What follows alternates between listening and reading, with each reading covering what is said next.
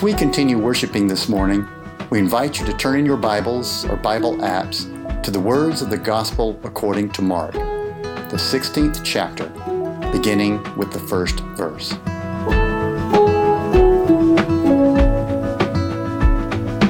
Let us receive the Word of God. When the Sabbath was over, Mary Magdalene and Mary, the mother of James, and Salome bought spices so that they might go and anoint him. And very early on the first day of the week, when the sun had risen, they went to the tomb. They had been saying to one another, Who will roll away the stone for us from the entrance to the tomb? When they looked up, they saw that the stone, which was very large, had already been rolled back. As they entered the tomb, they saw a young man, dressed in a white robe, sitting on the right side. And they were afraid. But he said to them, Do not be alarmed. You are looking for Jesus of Nazareth, who was crucified. He has been raised. He is not here. Look, there's the place they laid him. But go, tell his disciples and Peter that he is going ahead of you to Galilee. There you will see him, just as he told you. So they went out and fled from the tomb, for terror and amazement had seized them. And they said nothing to anyone, for they were afraid. Receive what the Spirit is saying. Thanks be to God. Will you pray with me? Living Lord, come, come and greet us now. Help me to speak a word that glorifies you, that honors you. Help me, God. Speak to your people. It's in the power of your holy name that I pray. Amen. Early yesterday morning, as I climbed the stair to my writing chair, the light of a waning moon shining brightly, a single solitary bird's voice sang. As I listened to it a moment, I realized that it sounded to me like, Sing it out, sing it out, sing it out. Will you? The melody is familiar, though I've missed it. It hibernates or migrates. I don't don't know bird songs well enough to know which bird belts out that bright song in the dark. But it appears this time of year, a herald of spring in all its fullness, announcing a new moment, a passage from one season to another. This image reflects my experience through this past year of pandemic, singing my song in a defiant, determined commitment to hope in a new moment, new life. All the while, surrounded by the night and shadows, both within and without. It may come as a surprise to some, but my cynicism can be as sharp as any. I call my cynicism Shirley, not referencing anyone in particular, just playing on the word. Surely you don't believe that. And with each new reflection gone viral in the interwebs, early on in the pandemic, those reflections about how we're going to come out of this thing renewed, changed, chastened, wiser, and better. I found myself in a near constant dialogue with Shirley. She really is a broken record of don't get your hopes up ditties. those little songs. Don't get your hopes up. On days when I'm caught between my hope filled prophetic self and my Shirley self, I simply flip on autopilot, put up buffers and compartmentalization systems for grief, uncertainty, and trauma, and try to just get through this thing unscathed and doing as little damage to others as possible. With each new challenge, each new loss, assault, tragic headline, new number of cases, deaths, shootings, each new instant of injustice over this past year, with each new revelation of how truly broken things are in our lives and relationships and churches and institutions and nations and world. Whether I'm in God's up to something good, we're doomed, or put your head down and get through it mode, regardless of the mode, I still root about trying to discover what spirit wants to share or reveal. It's kind of a habit this past year, a consistent theme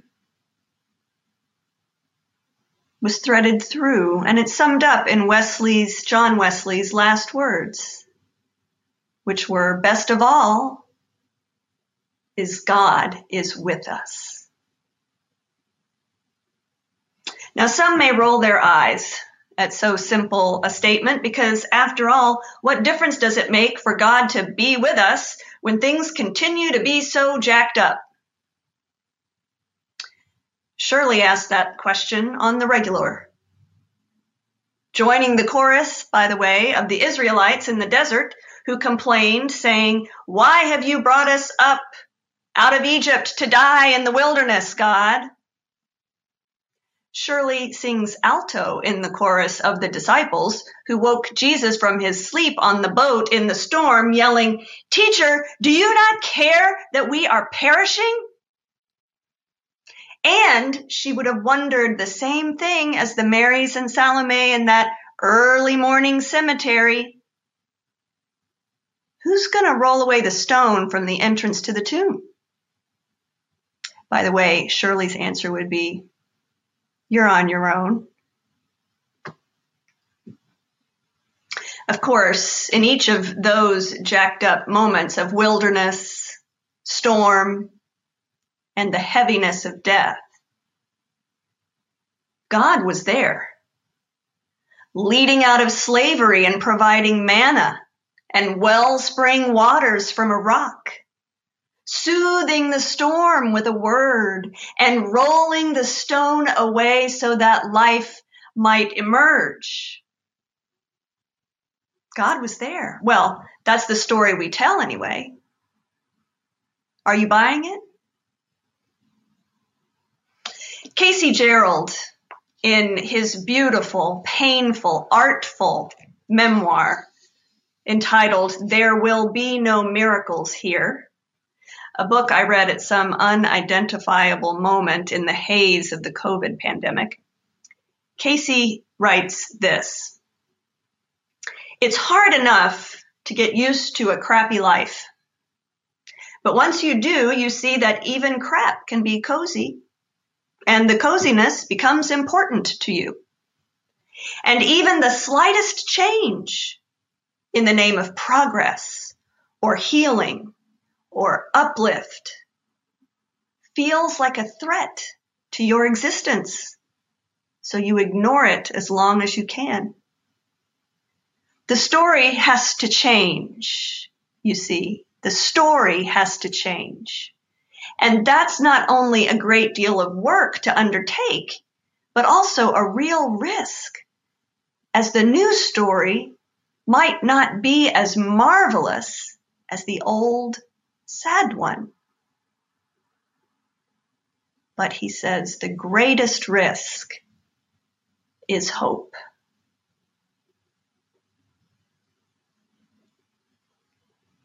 it's not just whether we will believe in the stories of God in Scripture, but whether we will believe God is anywhere at all. Gerald confesses that his journey led him not to hopelessness, but to anti hope.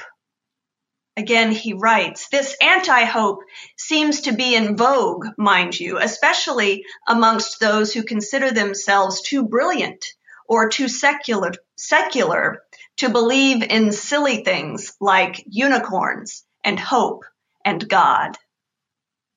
They say that anti hope is the natural order of things that the most obvious stance for the man and woman of reason is the stance of cool customer, leaning against the wall of the world while the moral arc of the universe bends down to crush them as it must.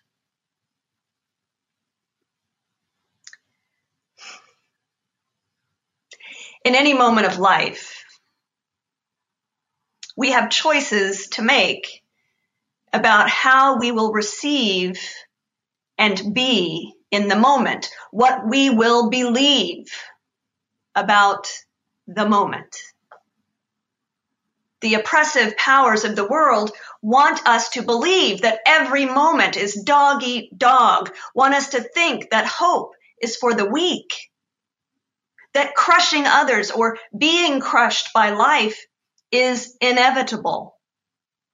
That's, that the old story is all there is, that people will never learn, and that we ourselves are forever stuck. These are the powers of death and control and fear. Choosing to acquiesce will have predictable consequences. The alternative is to choose even the tiniest bit of openness to the assertion of God with us. Openness to Spirit's movement deep down in all things, through all things, under and within our own skin even when all things appear despairingly broken.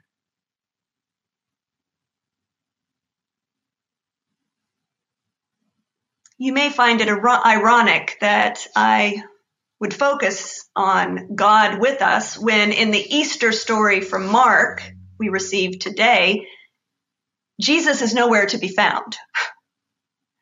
No appearance, no comforting word from the risen Christ. And even the commissioning of the women by the mystery man in white doesn't lead to the first announcement of Jesus' resurrection. They don't say a word. There is only alarm, terror, amazement, and fear. Most scholars agree that this is where the original text of Mark ended. Fleeing in fear without any assurance that the message given the women was true. And as much as I really love getting to make an Easter quip about women being the first preachers, I also really appreciate this version of the story that leaves all of us standing together at the edge of life and death and new life with nothing but a promise of an unseen Christ beckoning us to follow into uncertainty, daring us to carry on without easy and quick comfort, calling us to grapple with our own fear of something that is truly new and unexpected.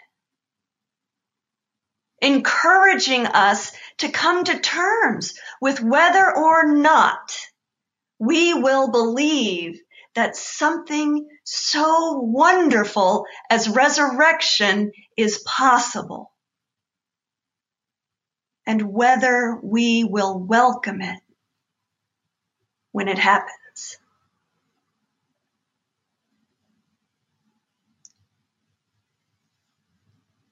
Casey Gerald tells this story. There's a village that I heard of not too long ago. The village, somewhere in France, sometime in the 17th century, became the site of frequent miracles, according to the peasants there, who were so struck by symptoms of the supernatural that they put down their plows. This, of course, ticked off the local officials. They tried to reason with the peasants to quell the mass hysteria, to no avail. At last, the officials sought an intervention from the highest power in the land, who sent them back with a sign, an actual sign which was erected in the village square for all to see. It read, There will be no miracles here by order of the king.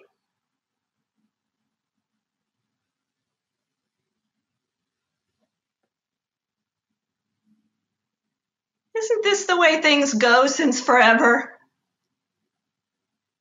The proverbial kings of the world pass orders and laws, write books and post signs, create budgets, make rulings, and build structures, all the while thinking that they have the power and the authority to control the people of God, to control the movement of God, to control the freedom of God. No miracles here.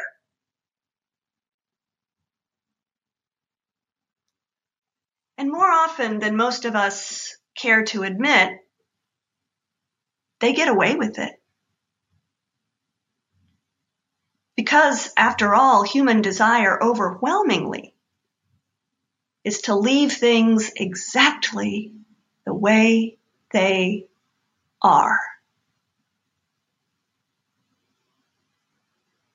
We can all talk a big game about hope and new life but as soon as something really new, a bona fide change gets underway, people race out to buy their yard signs in support of the king. No miracles here.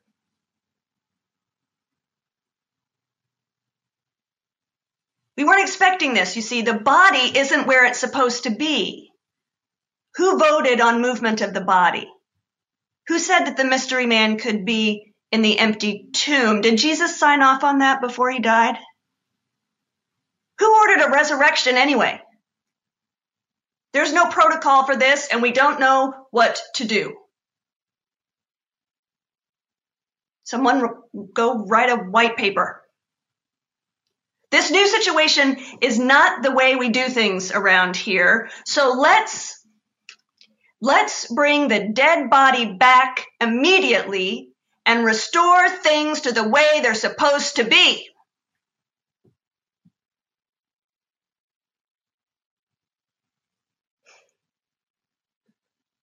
It is so tempting,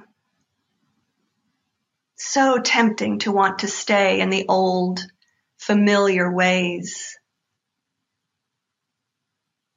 We love a new thing as long as it has a perceivable, measurable, reasonable explanation, and this is key, it doesn't make us uncomfortable. We long for a new life as long as no sacrifice is required of us. We advocate for justice as long as it doesn't mean that we have to foot the bill. Familiar death is so often more preferable to us than disruptive, costly, new life.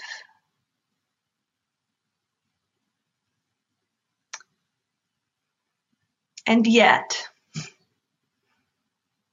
that's not all that is within us or among us.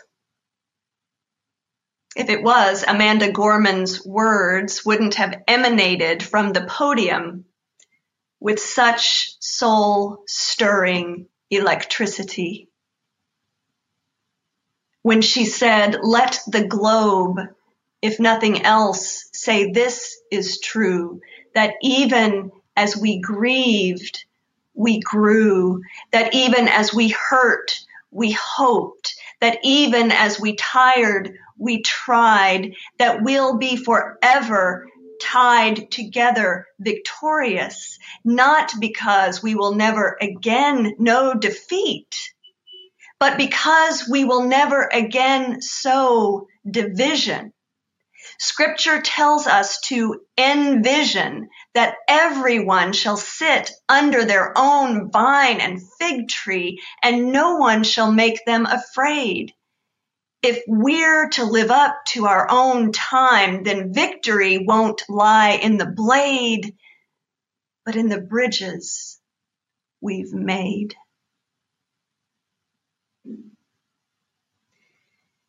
In truth, these words are simply a powerful of the now remix of the old vision the dream of Reverend Dr. King assassinated on this day 53 years ago. The dream of Micah and of Isaiah, the dream of Mary and of her son, our resurrected Lord. Will we continue to defer the dream?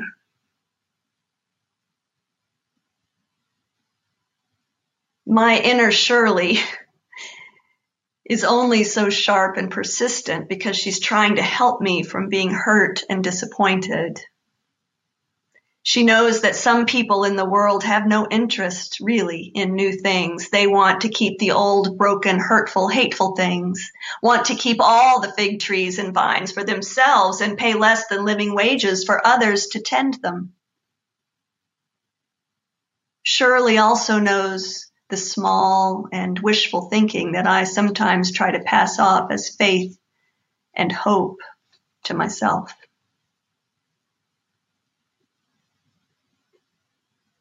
But as much as I may falter, and as much as the powers that be may try, no one gets to forbid miracles.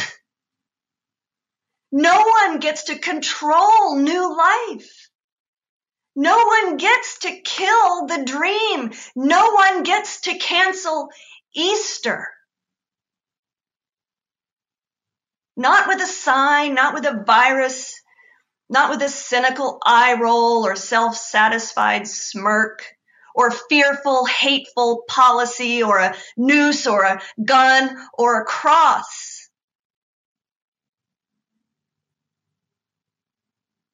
Today we praise God because Jesus has been set free, let loose, is out in the world, risen and shiny and new and bearing the scars and having sung the laments of this life, but alive and with us all day long and the whole night through. And where Christ is, miracles happen. Hope remains alive. Anything is possible, which means we will get through this. Things can be different. Things can be better. We can be different and better the dream doesn't have to be deferred forever.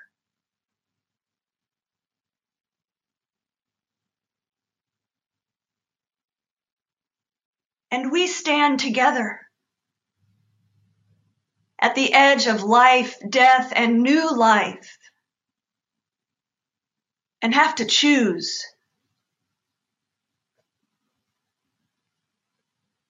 Casey Gerald says, quote, I have a radio. It picks up only two stations, life and death. I turn the death off now that I know the sound.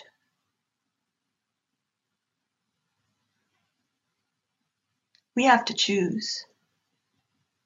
What station will you play? What song will you sing? Even when it is still night and difficult to see. Why not sing together? All of us together the new song already eternally begun, the dream of poets and prophets from the beginning, recently sung in Amanda's key. Our people, she says, diverse and beautiful will emerge, battered and beautiful. When day comes, we step out of the shade, aflame and unafraid. The new dawn blooms as we free it. For there is always light. If only we're brave enough to see it. If only we're brave enough to be it.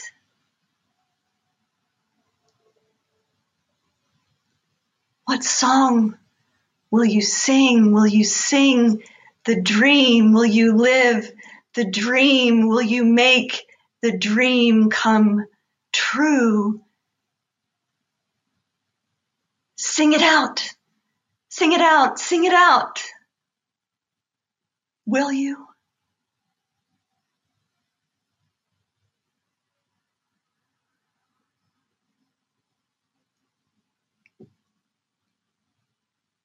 Let us pray. Alleluia. You are alive, Lord Jesus Christ, and you are with us. And we give you thanks that we need not be afraid, that we not, need not fall back into cynicism and fear, we thank you that you will help us risk hope. Give us courage. Give us joy. Help us live your resurrection. In your holy name we pray, Lord Jesus Christ. Amen.